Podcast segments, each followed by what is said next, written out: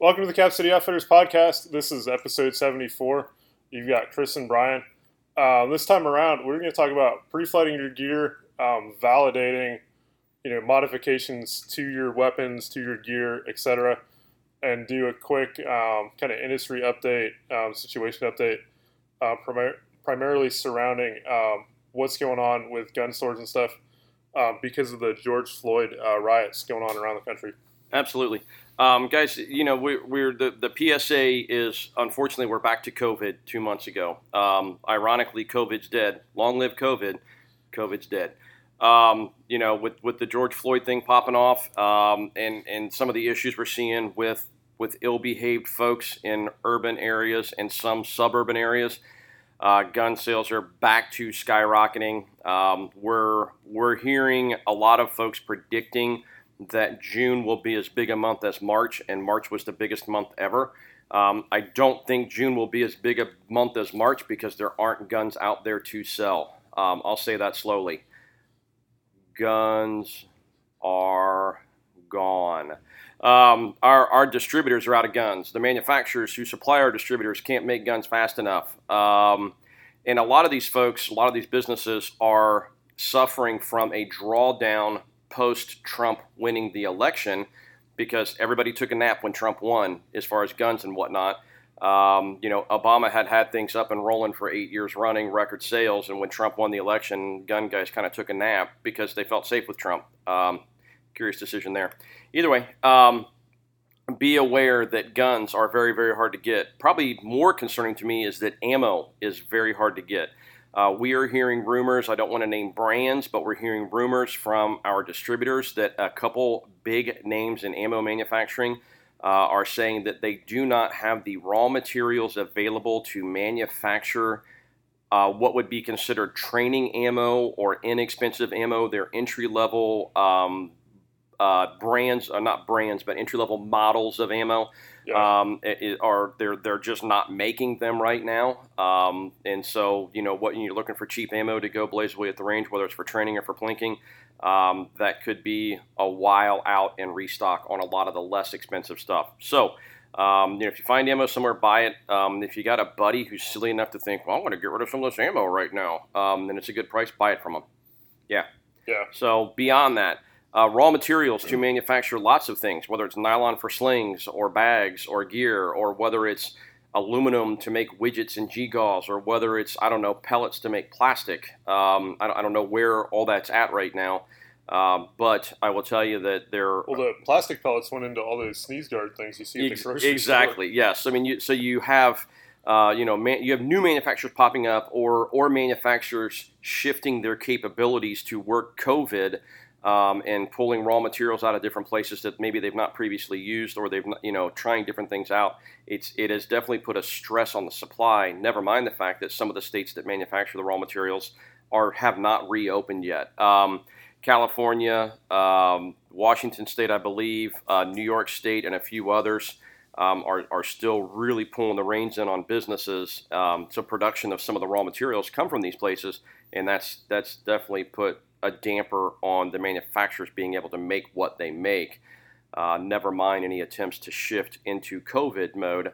Um, you know, now we're out of that. Like I said, because with, with, you know, because George Floyd killed COVID apparently, or or Chauvin killed COVID, I guess would be Somebody more appropriate. Yeah. So yeah. So you know, um, if like I said, um, if you're thinking about stocking up on ammo, a uh, good time to do that would have been four months ago. Uh, but if you can find it now, buy it now for sure. So. Um, I, I, think I really think in the ammo world, especially for those of us who shoot and train a lot, um, the next six months to a year are going to be kind of sucky. Yeah. So yeah. Uh, gun wise, if you got a buddy chasing down a gun, um, double stack Glocks still unicorns. Good quality ARs still tough to get. Um, some interesting stuff is popping up occasionally, uh, but in very very limited amounts.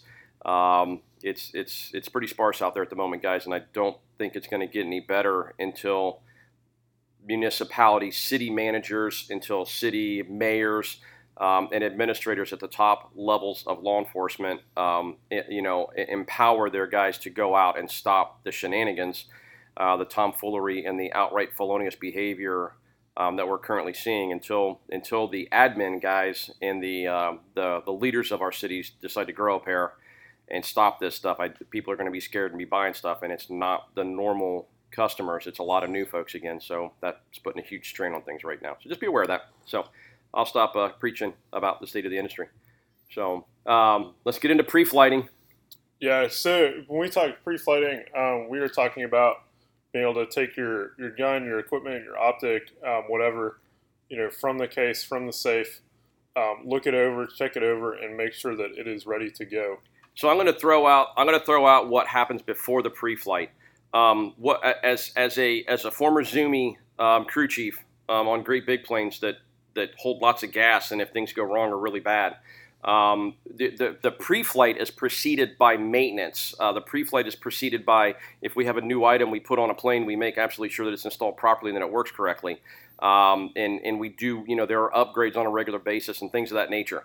Um, all those things are tested out, whether it's done by a specialist um, in a certain shop off the flight line, or whether it's done by the guy turning wrenches on the flight line, um, you know, by some NCO uh, or airman who, who you know knows the, the, the airframe inside and out.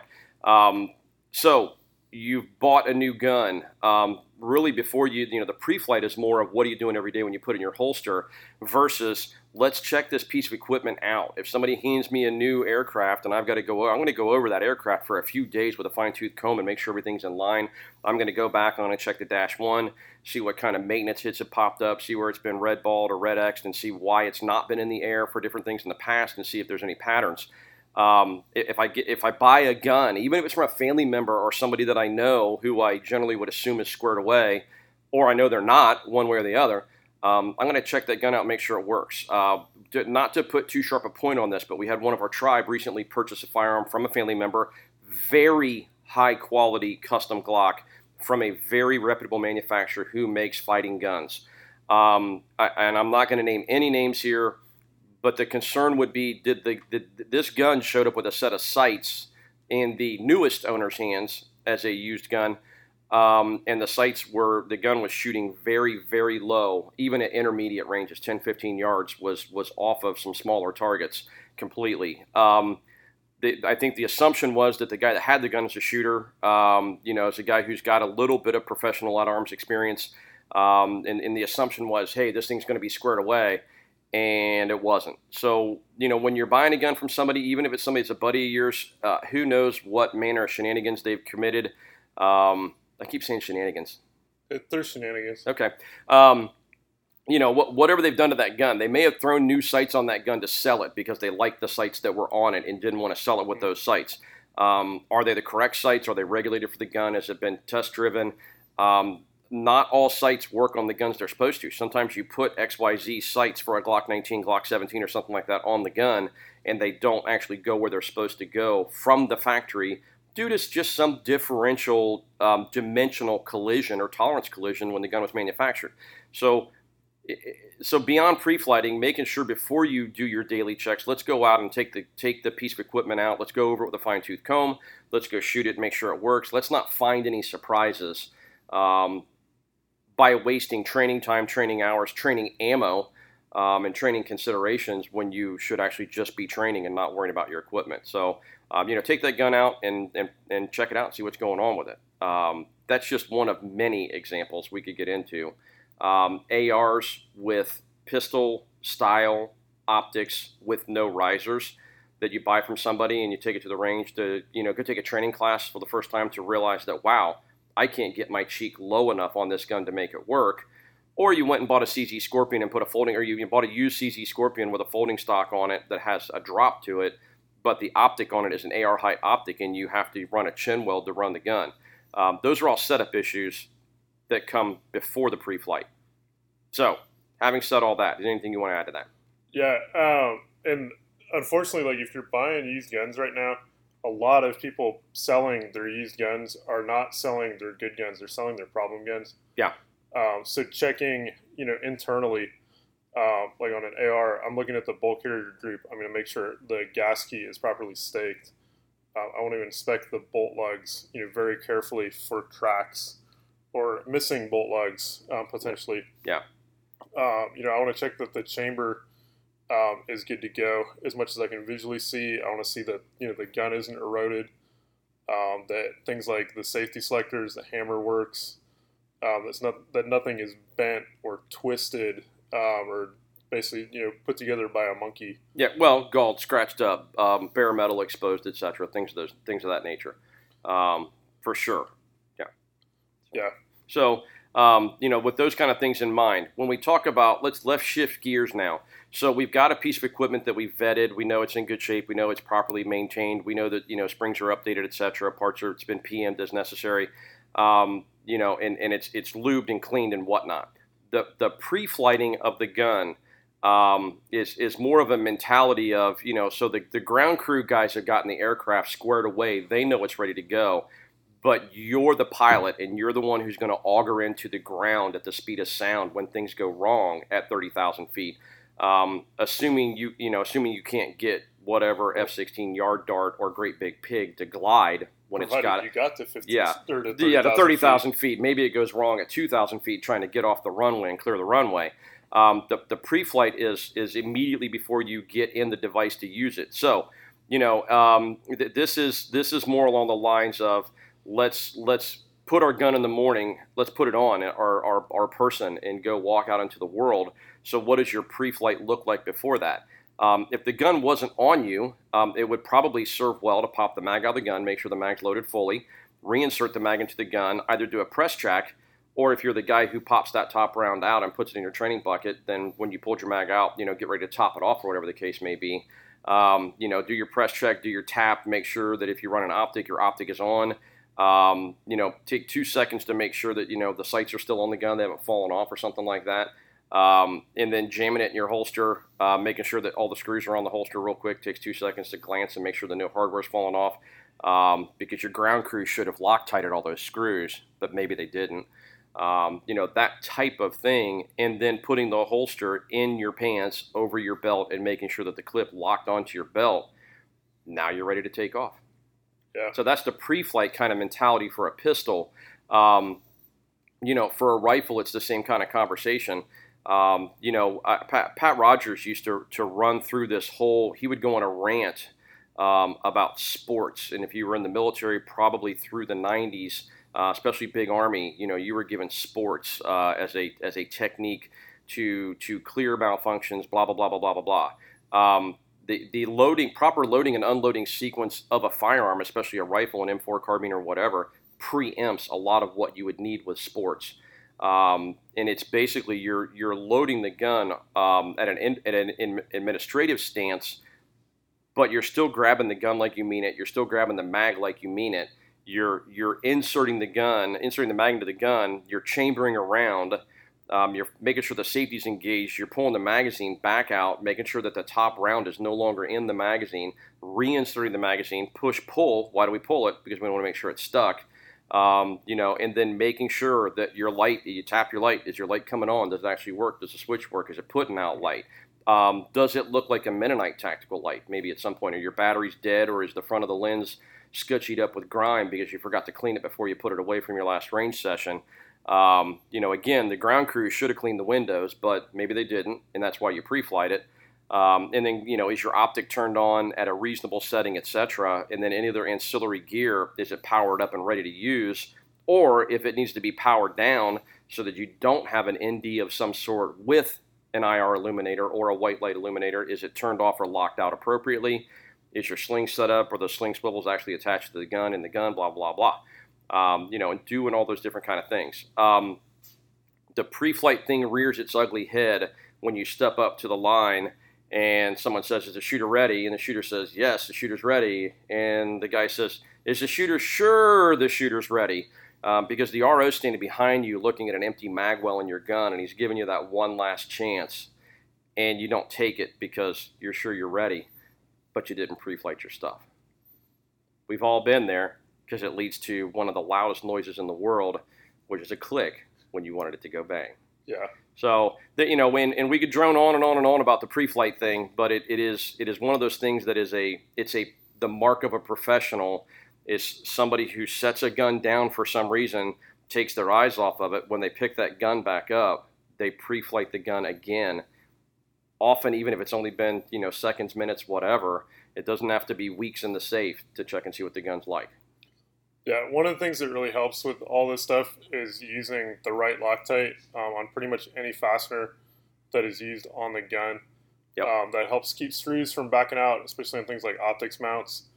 Uh, also, doing witness marks with paint pens um, is a good idea. It'll tell you when things start to loosen up. Yeah, in, in, in the paint pen thing, the witness marks, there, there are some manufacturers, especially around optics, who say you're not supposed to use Loctite. Um, I'm not going to counter the manufacturer of a specific device and say that you don't, you shouldn't use Loctite. If you're concerned about avoiding the warranty, I'm concerned about avoiding my life.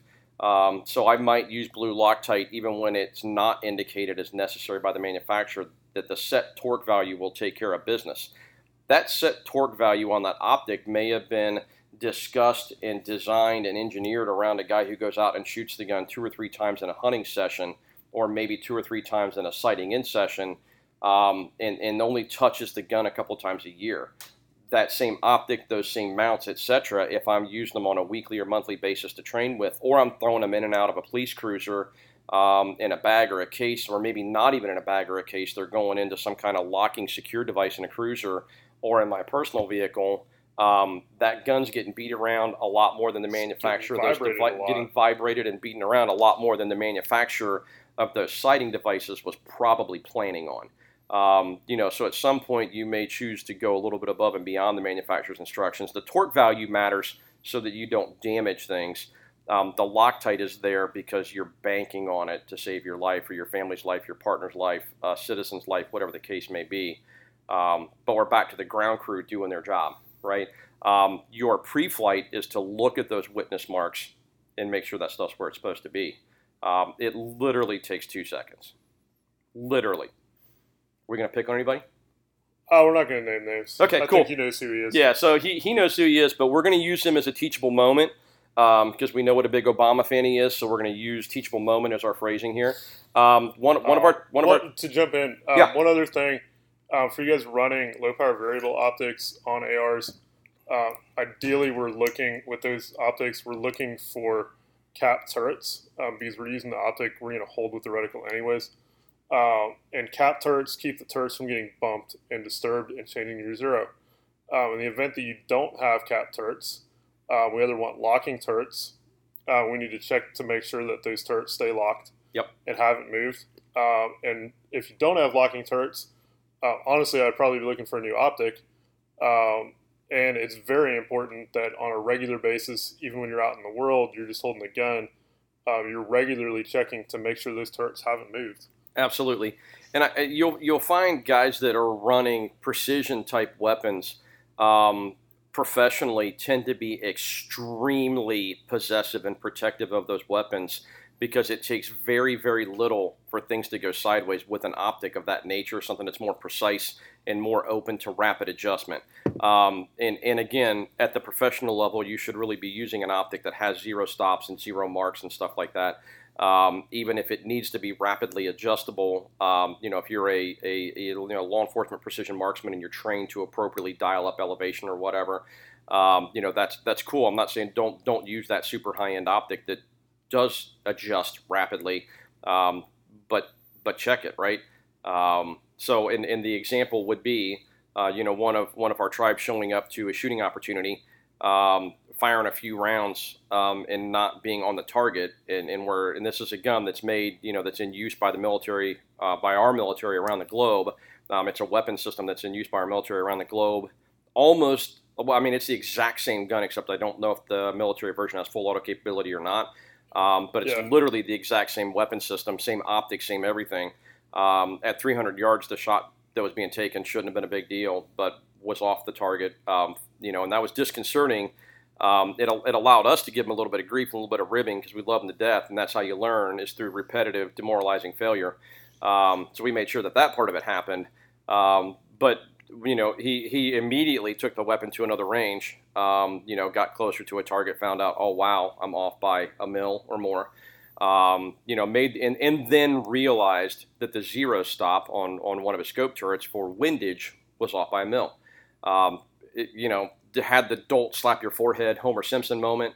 Um, fixed it, was embarrassed, and went on, but learned from it. Had this same individual pulled the weapon out of the case, set up on the line, gone through a pre-flight, made sure that zeros were where they're supposed to be. They're marked. They're all there. It's very visible. It's very easy to go. It's a top-notch scope on a top-notch weapon that's set up properly. The ground crew had done their job, but something got bumped in between the ground crew leaving and the air crew showing up to fly the plane. Um, that's what we mean by pre-flight. You know, go through all those things that need to be gone through. Each weapon system will likely have a slightly different pre-flight. So if you need to mentally in your own head, I, you know, as a former Zoomie, I'm a little bit of a checklist guy. Um, you know, write down that checklist of things that you want to go over with the gun, and maybe you throw it in the case with the gun. And the next time you open it, you kind of laugh at yourself because you're like, "Oh, I don't need that," but you glance at it for a second anyway, because maybe you did. Yeah. And you know, and down the road at some point, it just becomes just as easy to go ahead and glance at it and then run through that checklist. Um, you'd be amazed at the people who do specific things for a living repetitively, who still use checklists every flipping time they do those things. Like everyone with a pilot's license. Pretty much. Well, unfortunately, no. Unfortunately, there's a lot of people with pilot's licenses who who Well, I've been doing this for years. Everyone who gets paid to It- use their pilot's yeah. license. Well, Should. Yeah, exactly. Mostly do. Yeah, mostly do. So you know that, and that is that's called being a professional. Um, you know, and as a civilian, we say, well, is that really necessary for me? I don't know. Maybe not. Maybe it's not necessary for you. Um, but when your life is on the line, it's pretty cheap insurance to run through a, a somewhere between a two and eight item checklist every time you touch the gun. Shouldn't be that big a deal, and it will set you up so that you don't make mistakes that could potentially cost you or somebody else dearly at some point. So Yeah. yeah. Um, so pre-flighting, um, you know, that's kind of what we're talking about with pre-flighting. Is, is everything in the gun set up the way that it should be? Uh, when you pick it up, confirm everything's where it should be in the condition it should be in, and that you're good to go, and go on. Um, and if you're the ground crew, um, I suppose you get pissed off at your crew chief um, when it's not set up right, but it was probably your responsibility too. Yeah. Um, Most of the time with this stuff, we're kind of our own crew chief. yep, exactly. To be in the pilot. Yeah, exactly. So, yep, yep. Uh, yeah, to add to that, um, guys, if you're running, you know, war belts, chest rigs, um, go bags, that kind of stuff, and you're using them in training, and then you're getting back home, you know, make sure you take the time to inspect all that stuff as well. Um, you know, switch out your training ammo uh, mags for party ammo mags. Make sure everything's reconfigured. Topped off, you know, ready to topped go. off. Um, Mags are inserted into pouches the correct way, that you don't have empty magazines in pouches. Um, you know, stuff hasn't rattled loose. Um, you know, Yeah, all no, that kind of stuff too. I'll break that down back into the ground crew aspect of that. You come back from a shooting day, make sure it's clean, make sure nothing's broke, make sure nothing's cracked, make sure all the screws are where they're supposed to be, chug on stuff, playing around with it. Um, and then depending on whether, you know, how you have that, if that device is your grab and go device next to the bed, then you pre-flight it before it goes into its position as your grab and go piece, which is topped off mags with the right ammo, etc. Um, if you did med gear training, did you put your your training med gear back in the bag that it goes in for future training, or dry it out, clean it up so it can go in the bag for future training? Because there's nothing like finding moldy med gear when you go to train with it. That's always fun.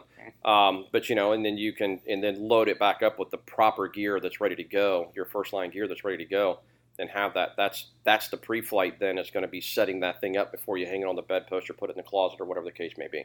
Yeah, same thing. If you're running stuff out of ammo cans, you're out on the range. You know, make sure that there wasn't a rain shower, you know, or a rain shower. Um, you know, wherever you were at, that fill up your ammo can with water, yeah, and then you sealed it up so Guilty. that all the water went into the ammo.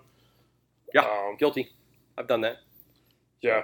Yeah. So yep, yep, yep. So yeah, not not to belabor the point, and some of this stuff is is it maybe seems a little bit um, you know a little bit over the top, a little bit too. Well, those guys are trying to be hardcore operator like. Um, yeah, yeah, I'm trying to be like an operator, except I'm fat and old. Um, and don't have good reflexes and don't have lots of muscles and I'm not strong. But gosh, it would be a great thing to aspire to being a prepared professional who has his shit straight in a row. Um, and that is what I'm trying to do. I'm trying to keep my stuff straight in a row um, as best I can when it's not actually my job, because it's still my job. Yeah, as being the person in charge of your own protective detail. I wish I could do a Pat Mac voice right now. I would so do it. Uh, I would even do a Rebecca voice if I could do one right now. So, yeah. So yeah, because like I said, that is kind of your job. If you if you view taking care of you and your family, then you you should try and treat it as much like a professional as you can. So. So yeah, so more preaching because you know the right Reverend Christopher has said, "Thou shalt pre-flight your gear in the name of Lord Jesus, Amen." So that's me. Yeah. Cool, guys. Um, like I said, we're gonna you stop in and see us. Let's talk about this stuff. If you got questions about it, you know, what does pre-flighting your gear look like? Um, you know, if if we can get things to calm down here a little bit, we love to have those kind of conversations in the shop. And you know, maybe what you're running is a little bit different, a little bit esoteric, or just what you have and you're trying to figure it out. Um, stop in and let's have that conversation. Let's talk about pre-flight in your gear. Let's talk about PM in your gear. Let's talk about being a crew chief and being the pilot, and and maybe we can you know help you solve some problems, get stuff squared away, and be be ready for what lies ahead. Yeah. Um, also, you know, running quality gear um, helps eliminate a lot of these problems Yep. quality gear tends to be made out of not only the right things but also properly assembled, um, so you don't have it falling apart. You know, after that first 500 rounds or whatnot, too. Yeah, not not made out of Chinesium. Um, you know, and, and like Brian said, put together by somebody who understands the torque value and, and what you're trying to And do. knows how with to it. use Loctite. Yep, yep, yep. Did yep. we mention use Loctite? Loctite's your friend. Blue Loctite's your friend. Red Loctite might be your friend. Um, if you use red Loctite inappropriately, though, oof, it can be a bad day. Yeah. So cool. Um, on that note, um, please stop in and see us. We're in Hilliard, Ohio, 4465 Cemetery Road. Uh, we are still running um, slightly reduced hours. Um, we're 10 to 5 Tuesday through Saturday. Uh, we are still limiting it to four people in the store at a time um, due to health department related uh, social distancing for COVID, which we think is dead. Uh, Yeah. But the health department doesn't, and we have to keep them off our backs. Um, yeah, I think the longest anybody's had to wait is maybe 10 minutes this week. Yeah. Um, yeah. Uh, you can find us on social media as long as they let us stick around. We're on Facebook and Instagram. Um, just search for Cap City Outfitters. And we do a weekly newsletter.